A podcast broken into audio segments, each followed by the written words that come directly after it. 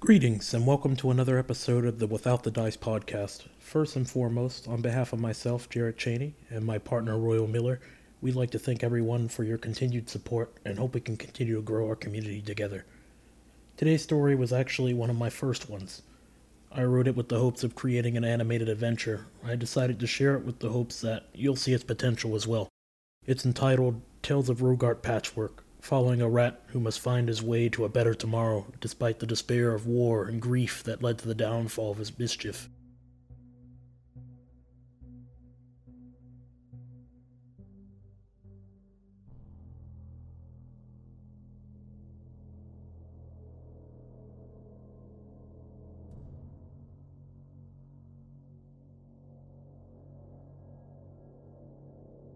Quickly, all servants to the main chamber. Rogart, you head to the kitchen and prepare as many rations as possible. The gnarled voice of Radsum, the quartermaster of the servants to the royal family, cut through the air with fear tracing in his voice. Uh, uh, understood, Radsum. Rogart croaked, barely able to will his body awake. He was a proud gray, a half foot under six feet. Much of his life had been spent serving the royal family, following behind the many generations of the patchwork name before him. He was the first, however, to fall only into a servant's position instead of the esteemed royal guard. He wasn't overly embarrassed by it, especially given that turmoil had been unfolding with the human settlement since he was a pup. Of course, the people of mischief always seemed to be at war with themselves in some way or another. He counted himself lucky to have been taken in as a servant after the fall of Rugarius, the previous king. His father's head had been placed in front of the castle gates along with many brave souls who fought. It was simply a matter of circumstance for his people. The rat folk of the land rarely saw the old age of thirty, be it through the impoverished lands or the constant conflict and scheming that often took place amongst the many denizens. Life was short, and every minute of it had to count for something. The sounds of war grew closer, and Rogart, looking back at Radsum, understood the urgency in the old rat's voice. He quickly made his way to the kitchen, where many of the finest meats and produce of the kingdom permeated the air. The sound of smacking lips and gnawing teeth broke the euphoria. Who's in there? he demanded. A small gray stood up out of the corner, his dirty gray fur an affront to the fine intricacies of the royal kitchen. You shouldn't be in here. How did you get in? Rogart said while wagging a finger in disapproval at the boy. I, I escaped from Skos as the humans sacked it, the boy said, choking back tears that had begun to fill his eyes. P- please don't kick me out. I'm, I'm sorry I snuck in. Really, I am. I, I just wanted to eat something. I, I tried to find work in the inner city, but with the humans attacking, nobody would even consider a gray orphan like me. The fletchling's voice began to overflow. Bearing it in his hands, ashamed, he continued, Please, just give me a chance. Rogart stared at the pup a moment. Geez, kid, don't you know this is the royal estate? There are plenty of other places you could have broken into. His expression softened, remembering when he had nowhere to turn after Rogarius had been killed. I know what it feels like to starve. I suppose I'll just have to take you under my wing. From here on, you're gonna be a trainee for the Royal Servant Clan. Wash yourself in the sink there and check the cabinet in the room adjacent for some clothes. The boy's face suddenly had an expression of hope on it. After that, Help me pack up this food. We need to get to the Grand Hall as soon as possible. Rogart and the pup hastened to pack and managed to lug the sack of rations to the Grand Hall. Suddenly, the sounds of trebuchets snapping were heard, and the once somber halls of Mischief's Oblaria Castle shook vigorously. They're here, Rogart said, a lump forming in his throat. The humans were launching their final assault on the rat folk's main keep, they had attacked relentlessly the last few weeks and had finally broken through the Claw Clan's barrier formation. Some twenty servants rushed into the Grand Hall, joining a slew of others, mostly nobles, where the royal family reside in the uppermost part of the chamber. Miska, the youngest of the royal children, wept in her mother's arms, her white fur standing erect. This scene, the queen cooed sweetly to her, while the king scowled, sitting beside them, flanked by three of his strongest sons at arms. Silence! The king's voice erupted, and the room grew eerie silent despite the tremors of boulders smashing against its foundation. Each of you were lucky enough to have made it to my estate or to have been in my service. The elders of our society met their downfall at human hands, and now our darkest day stands before us. Whimpers could be heard amongst the crowd at the news of the elder's demise. Rest assured, I, Clan Patriarch Leonis, will help rebuild and create a new home for us to thrive. His brilliant white fur seemed radiant in his confidence, and the despair choking the air seemed to lift for many. We will escape through the royal contingency tunnel. Follow a, a loud crack formed in the ceiling as large pieces of rock showered the crowd below.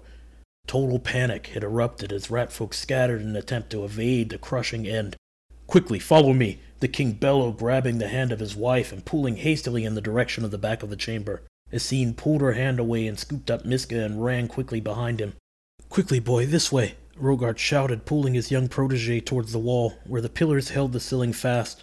Carnage ensued. A spray of blood coated the both of them as an elderly rat was crushed beside them in her attempt to escape the falling debris. Rogart squinted through the pain and desperately kept pulling the pup's hand along with the heavy sack of rations. One of the pillars started to give way, and the column fell at an alarming pace towards them. Rogart made a split decision and shoved the boy rearward as hard as he could, while doing his best to dodge out of the way himself. The column crashed in front of them, and a cry was heard behind him. Another boulder had fell, and it caught the pup. Hold on, kid. Rogart turned to assess the situation. The rock lay on top of his left foot, just over some of the toes. Rogart drew a small knife and placed his arm into the pup's mouth, used the other to sever the part of the foot that had been caught. The pup bit down hard as the pain overtook him and passed out within a second. Rogart felt sick at the ease of which the flesh separated. Had the situation not been so dire, he would have surely hurled the bit of cheese he took for himself before they had left the kitchen.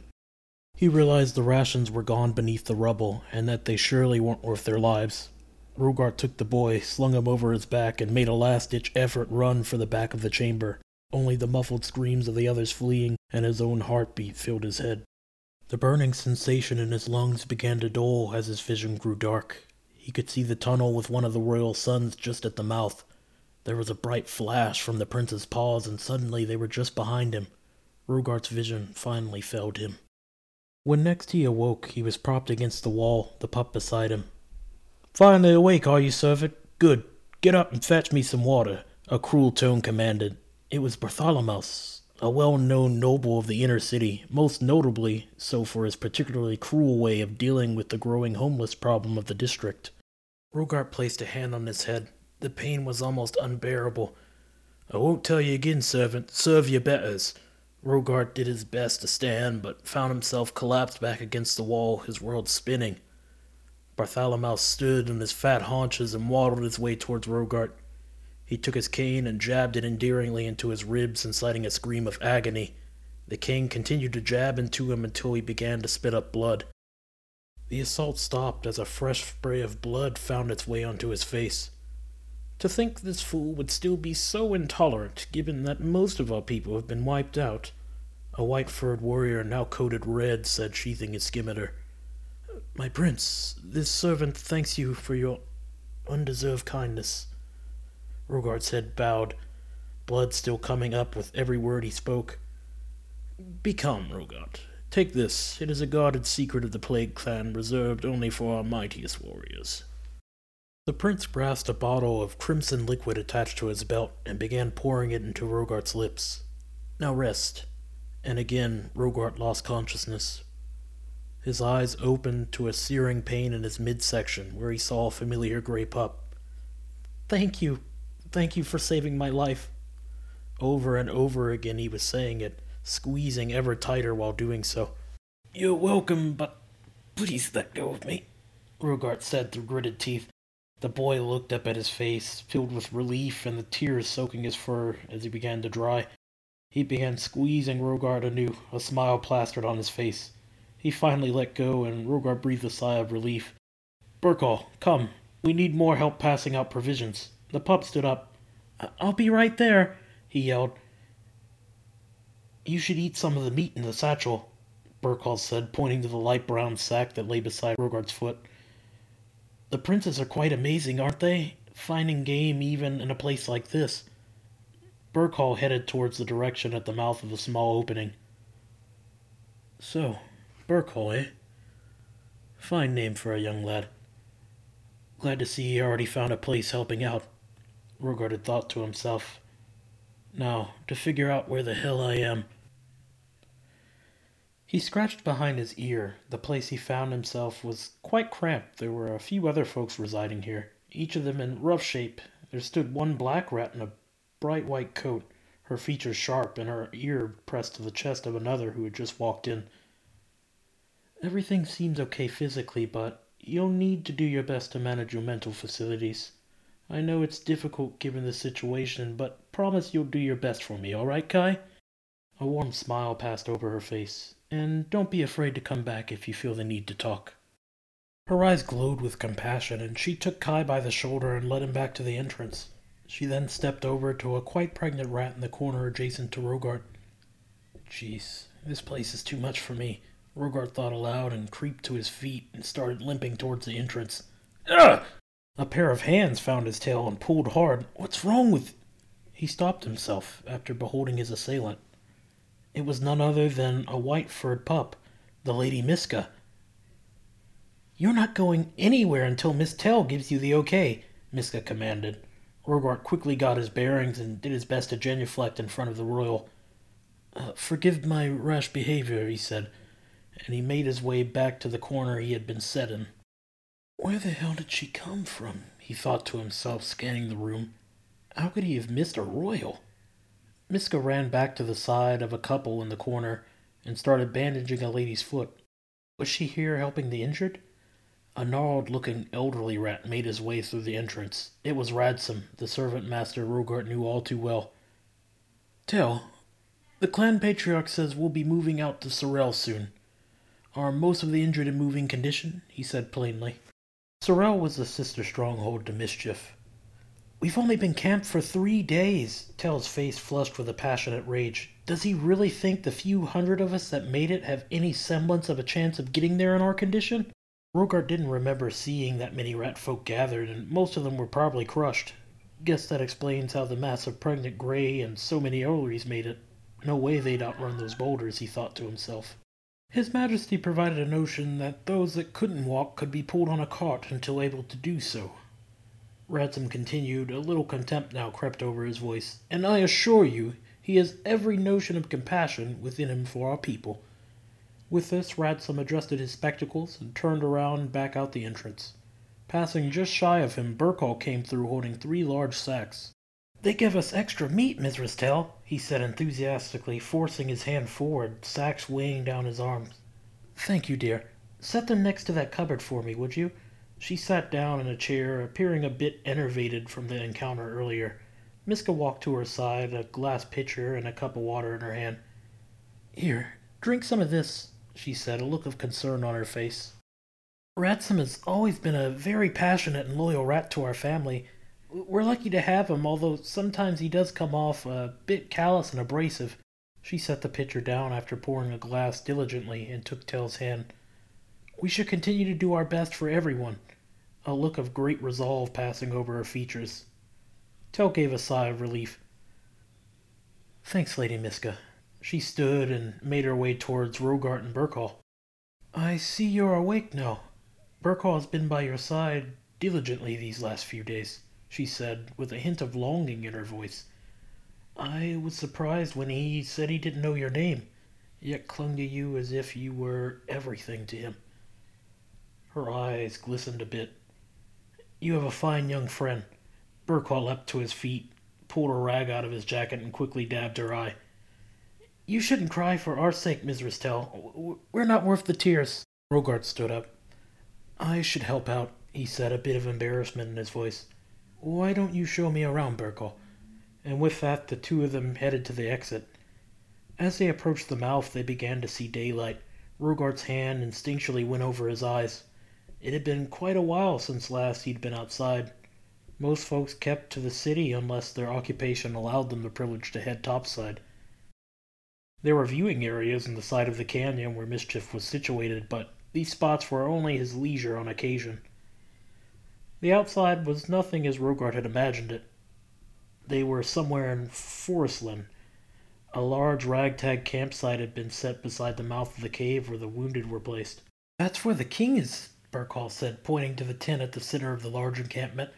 A host of children were running beside the tent, seemingly careless of the situation at hand. Rats sat at a table playing cards, and many were also gathered by a small fire cooking some of the meat the princes had brought back. My name is Rogart. I'm a bit ashamed to have realized we never introduced ourselves. Burkhall stared up at him. Don't worry about it. A reassuring smile manifesting. I can't believe I'm in service of the royal family. Lowly Grey dream of the opportunity. Rogart gave a puzzled look. You do understand we are refugees now, right, kid? Burkhall looked him in the eyes. It doesn't matter because I- am not alone anymore. Burkhall, now beaming at him, lunged and latched onto him, sending a shooting pain into his ribs. Leonis, the clan patriarch, stepped outside of the tent, flanked by two muscular blacks. He surveyed the area, then beckoned to three elderly rats, accompanied by Radsome, and then re entered. A short time passed, and Radsome re emerged. Rogart, I have an assignment for you, he said sharply. Spread the word that we will be leaving in the morning for Sorel, and that everyone is to make ready. I will forgive your previous blunder with the rations I asked you, given the unforeseen circumstances. And who is this beside you? Radsome pointed a finger at Burkhall. Well, he's a servant initiate, sir. Radsome raised an eyebrow. I see. Well, then, this will be your assignment as well, Mr. Burkhall. Burkhall, I see. Spread the word and meet me at the Patriarch's tent at sundown. Rogart straightened. I'll get it done. Burkhall did his best to imitate Rogart. Me too. The two of them made a plan, each starting from either side of the encampment and telling any servants found to also spread the word. After a few hours, the sun fell behind the horizon, and the two of them found themselves in front of the tent again. Radsome stepped out from behind the curtain. Come in and mind your manners in the presence of the royal family. Radsome drew back the curtain, and the three of them entered. My lord, the three of them genuflected, Burkhall stumbling in his unfamiliarity, receiving a stifled laugh from the Lady Miska, at which her brother gave her a light swat. Welcome, Leonis began. I have summoned you here to tell you my plans for the servant corps under my service. Please, have a seat. The king beckoned to an impressive set of chairs around a large table the family had been sitting at. I wonder when they had time to make this, Rogart had thought to himself. Radsome has a lot of faith in you, and that says quite a bit about your character, in my opinion. So I'm entrusting you with the operations of helping the sick and injured during our movement to Sorel. Leonis stood up and presented his hand. A large ring bore the crest of mischief, and Radsome reached over to kiss it. Rogart had always hated these formalities but he reluctantly did the same. Burkhall seemed all too eager, and Rogart was surprised the child hadn't inhaled it in his fervor. I invite you to share a meal with us. Let us begin. At this, a group of Greys brought in plate after plate of meats and cheeses. Where did they get this? Rogart wondered aloud in disbelief. Radsome quickly elbowed him, sending another pain coursing through his body. Our people are generous, Leonis said with a forgiving grin. Eat your fill and on the morrow we move out. After stuffing themselves with the best food Rogart had ever tasted, the three of them moved to the tent set specifically for servants. We'll have a very early morning, said Radsome. I'll expect the two of you to give a brief and carry out the Patriarch's will. Radsome pulled off his spectacles and gestured to a stack of bedrolls in the corner. Grab a roll and be ready. Rogart couldn't have been happier to finally get some rest after setting the two of them up. He lay down. I. I need to use the bathroom, Burkhall said a few minutes later. Rogart sighed. Actually, I think I need to go myself. The two of them made their way to the tree line just past the tents. You go behind that tree there, Rogart said, pointing to a particularly large oak. After a few moments, Rogart heard a yell, quickly lifted his trousers, and ran over to the other side of the tree where Burkhall sat pants down, pointing deeper into the forest. A figure darted in the other direction. It, it was a human, Rogart! The two of them quickly made their way to the main tent and spoke to the large guard stationed there. I see. We'll need to send out a hunting party. The large guard entered the tent and was greeted by yelling from the patriarch, who didn't appreciate being woken. After a moment, Leonis popped out in front and grabbed hold of Burkhall. You! Are you sure, boy? You saw a human? Burkhall's eyes had fear in them.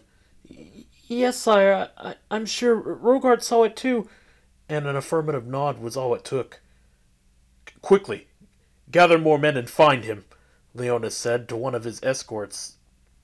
At this, the shorter of the two darted off, and a few minutes later was accompanied by fifteen other rats. They made a ragtag formation, and a large black rat bearing a cloak and a large badge stepped to its head. Comb the area immediately. Bring back the perpetrator, preferably alive. Dismissed. The formation broke and the rodents scattered in each direction. Neither Rogart or Burkall were able to sleep with the adrenaline pumping through their veins. Were the humans coming to finish the job? Burkall looked particularly shaken by the experience. After a very long hour, the rats began to return. One of them, a thin, lanky black rat, came back with a human woman dressed in black garbs, a curved dagger placed against the small of her back, and rope binding her arms. We caught this one skulking nearby, sire. She was well hidden. Too bad she didn't realize our noses can smell right past camouflage magics. Got talked pretty good, though.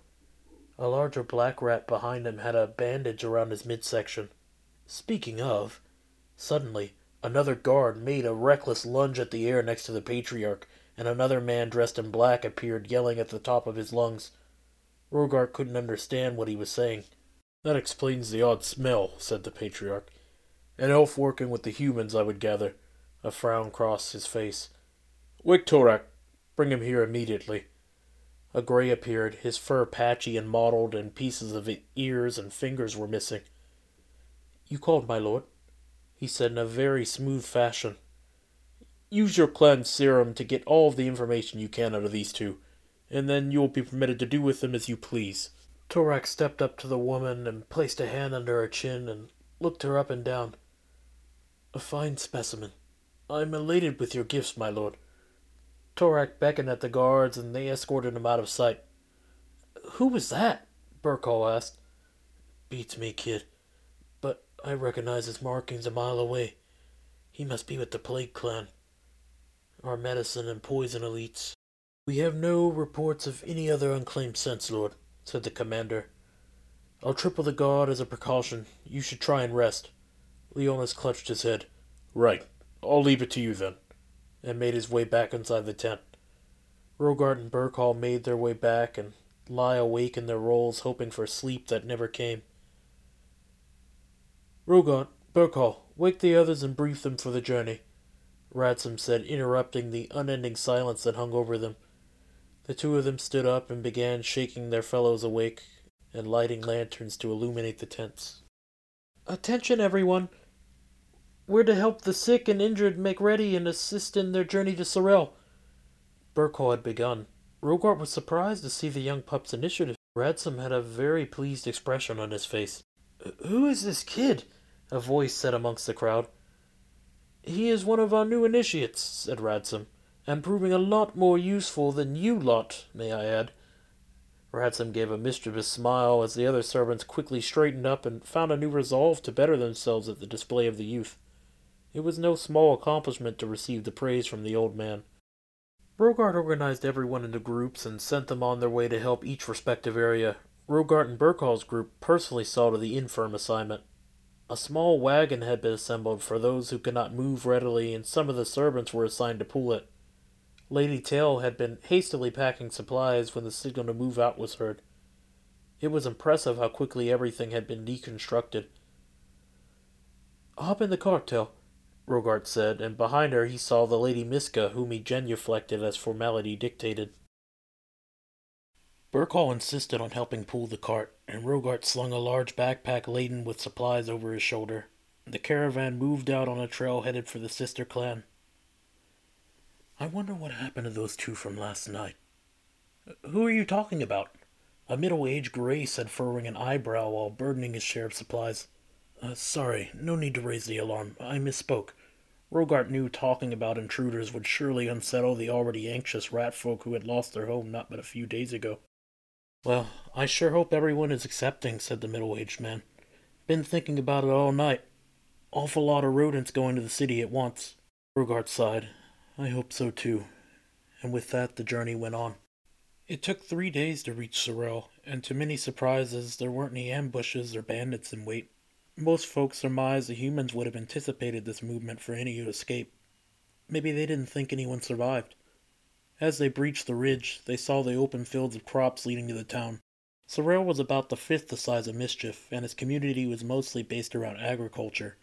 It was widely accepted given its brilliant fields of gold and was one of the few places built outside where the rat folk thrived. The caravan pulled up and was greeted by the town's councils of elders, along with their respective patriarch.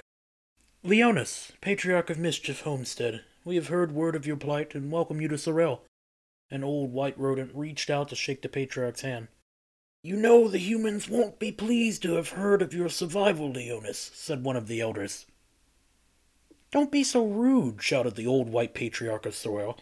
I am well aware, Elder, and we did have some trouble with the scouts before leaving for Sorrel. Then I'm sure you'll be willing to accept the consequences should the humans come to torch our town. Our fighting force is nothing compared to that of mischief, the elder said, perturbed at the mention of the scouts. Leonis genuflected before the elders. Well, never mind that, the elder said, flustered. Let's get everyone settled in. Have your people erect tents in that field over there, and we'll have our engineers erect buildings within a few weeks' time. Your family, of course, will stay in the manor estate. At this, they turned and headed in the direction of the large manor on the hill overlooking the rest of the town. Many faces peered from windows, and some of the locals brought food and other goods to the refugees. The servant corps were mostly assigned to help in any way possible to erect the barracks for the refugees. Rogart and Burkhall found themselves working tirelessly day to day, and eventually, in two weeks' time, there were three large complexes built of reasonable quality, especially given the haste of its construction. Life had begun to assume a type of normality, as many refugees seamlessly adapted to the new lifestyle and had begun working again. Winter was fast approaching. On a fair night, Rogart and Burkhall found themselves on the roof of a tenement after a hard day's work in the field preparing for harvest. I never dreamed I would live outside like this, Burkhall said, staring dreamily into the night sky. My mom would read to me about the stars. She promised to take me to the observations one day to show me, but never had the chance. She worked herself to death, she did, all for us kids. Rogart looked over to him. So you had siblings? He had said this not realizing the weight of the question until it had escaped his lips. I did. Three sisters and a brother, all of the same litter. Burkhall seemed unaffected to Rogart's relief. We would do everything together. One time Aggie stole my bread, and I chased after her around the town. A smile crossed Burkhall's lips. She was a lot faster than me, and when she finally came home, I was so mad I wanted to punch her. But before I could get a word out, she stretched her arms out with a small Bushka rat dog cradled between them. He laughed. That Bushka was the best thing to happen to us kids. After a moment, Rogart stood up and grabbed Burkhall's hand. Look at it all. It ain't so bad, is it, kid? A smile spread to both of their faces, and they continued into the night. The next day was warm. A brilliant golden hue graced the crops, signaling the time for harvest. The wind has a strange scent on it, Rogart thought to himself, and after a few hours a large army bearing the human kingdom sigil was seen cresting the horizon. The guards quickly told everyone to go back to their homes, and the royals and elders made their way to the entrance with a brigade of guards.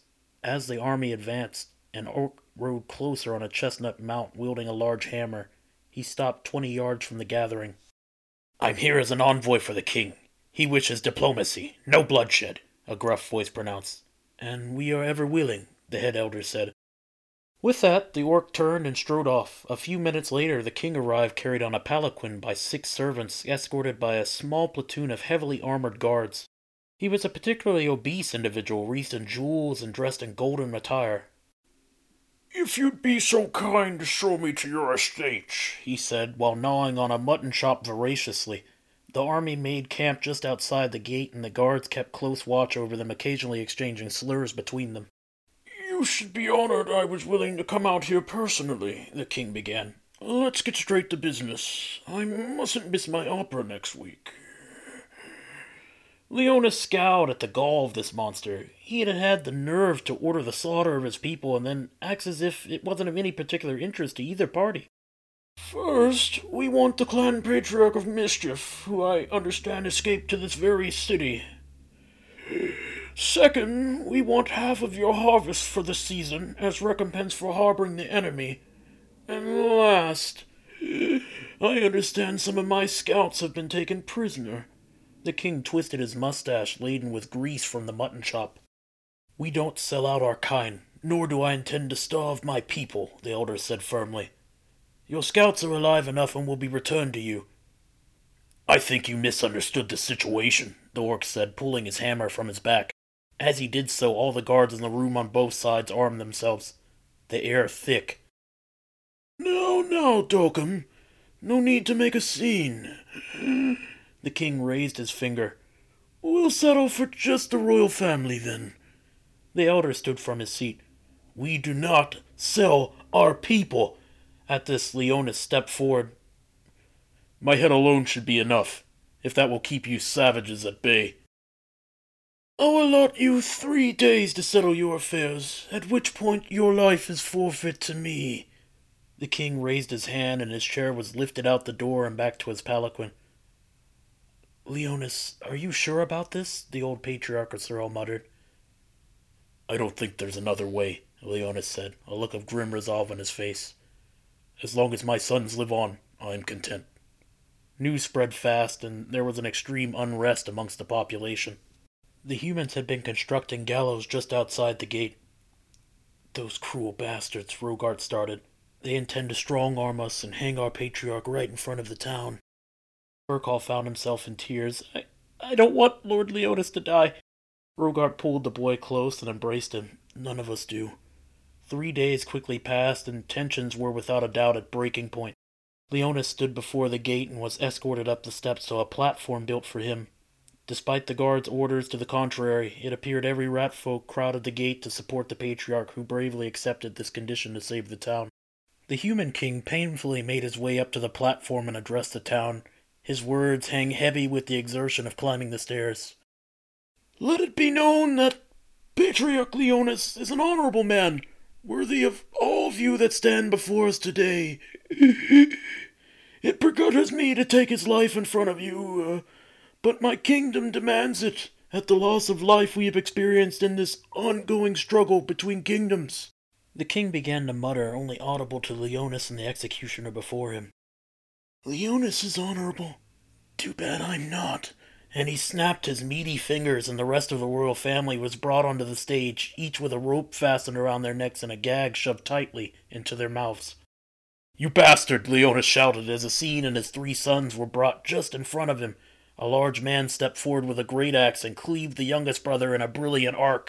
Leonis felt the tears welling in his face and an unbearable rage forming in his heart. We had an accord, you fat bastard! We had an accord! The king stepped over and removed the gag from Asin's mouth. Her screams were blood curdling as the executioner made another swipe at the oldest son.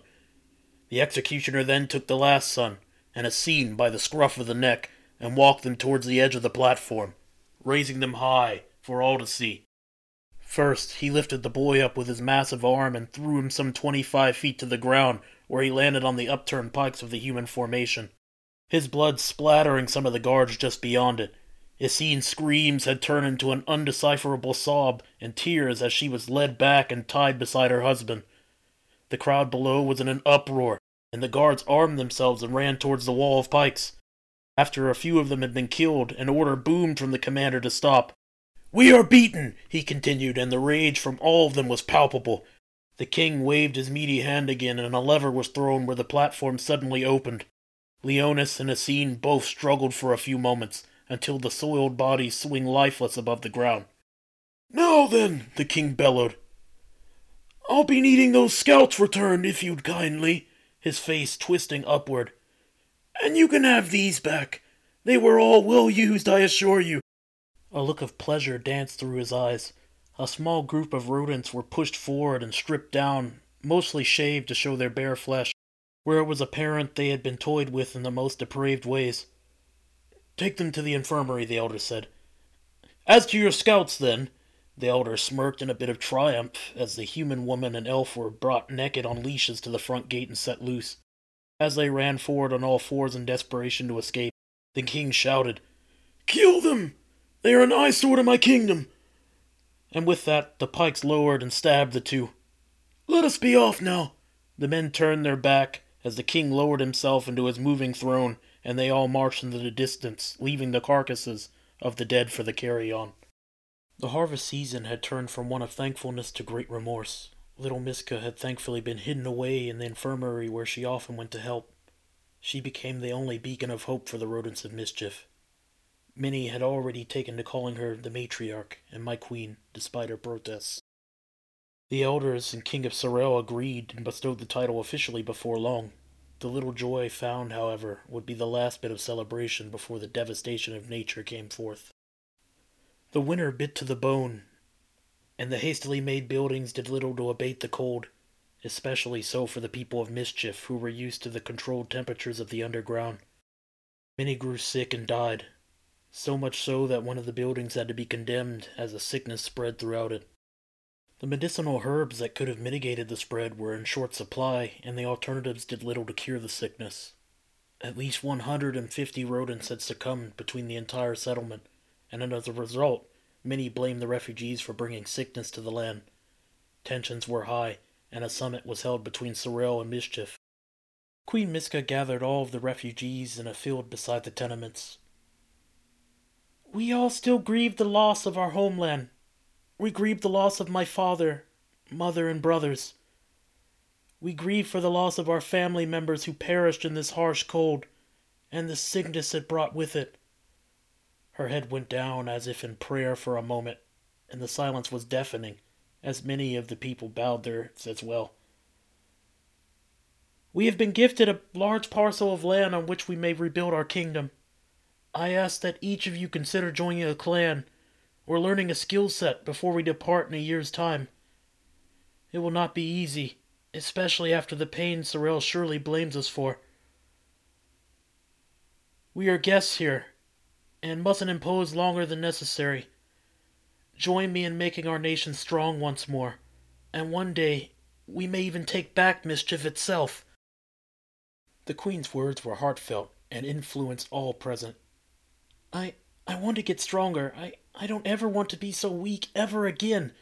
Burkhal's tears flowing freely. He said it in a reckless youth. Rogart pulled him in tight. Me too, kid. Me too. The tears finally breaking through. Each of them resolved to join a clan and become stronger. You decide. Now, dear listeners, it's time to learn a bit about the different clans present. Of course, the most votes decides it, so please feel free to create your very own. The Plague. The Plague are alchemists that specialize in poisons and diseases. While most conduct vile experiments, they also create the best breakthroughs in rat culture medicine. Many of them bear horrible scars as a result of their experiments, however. The Shadows. These are the hunters and assassins of the rat folk. These specialists master stealth and thief like practices. When information is sought or someone is to be killed, the Council sends the Shadows the machine. A rarer breed among specialists, they practice engineering and create marvels in the ratfolk world. The Claw. The main fighting force of the ratfolk, the Claws are the soldiers of the rodent people. They are led by the bravest of warriors and are well trained in martial practices. The Tome. A gifted clan of wizards led by rats with inherited sorcery. They collect scrolls and arcane knowledge for the Rat Clan very few of them have been known to have stayed within the confines of the stronghold.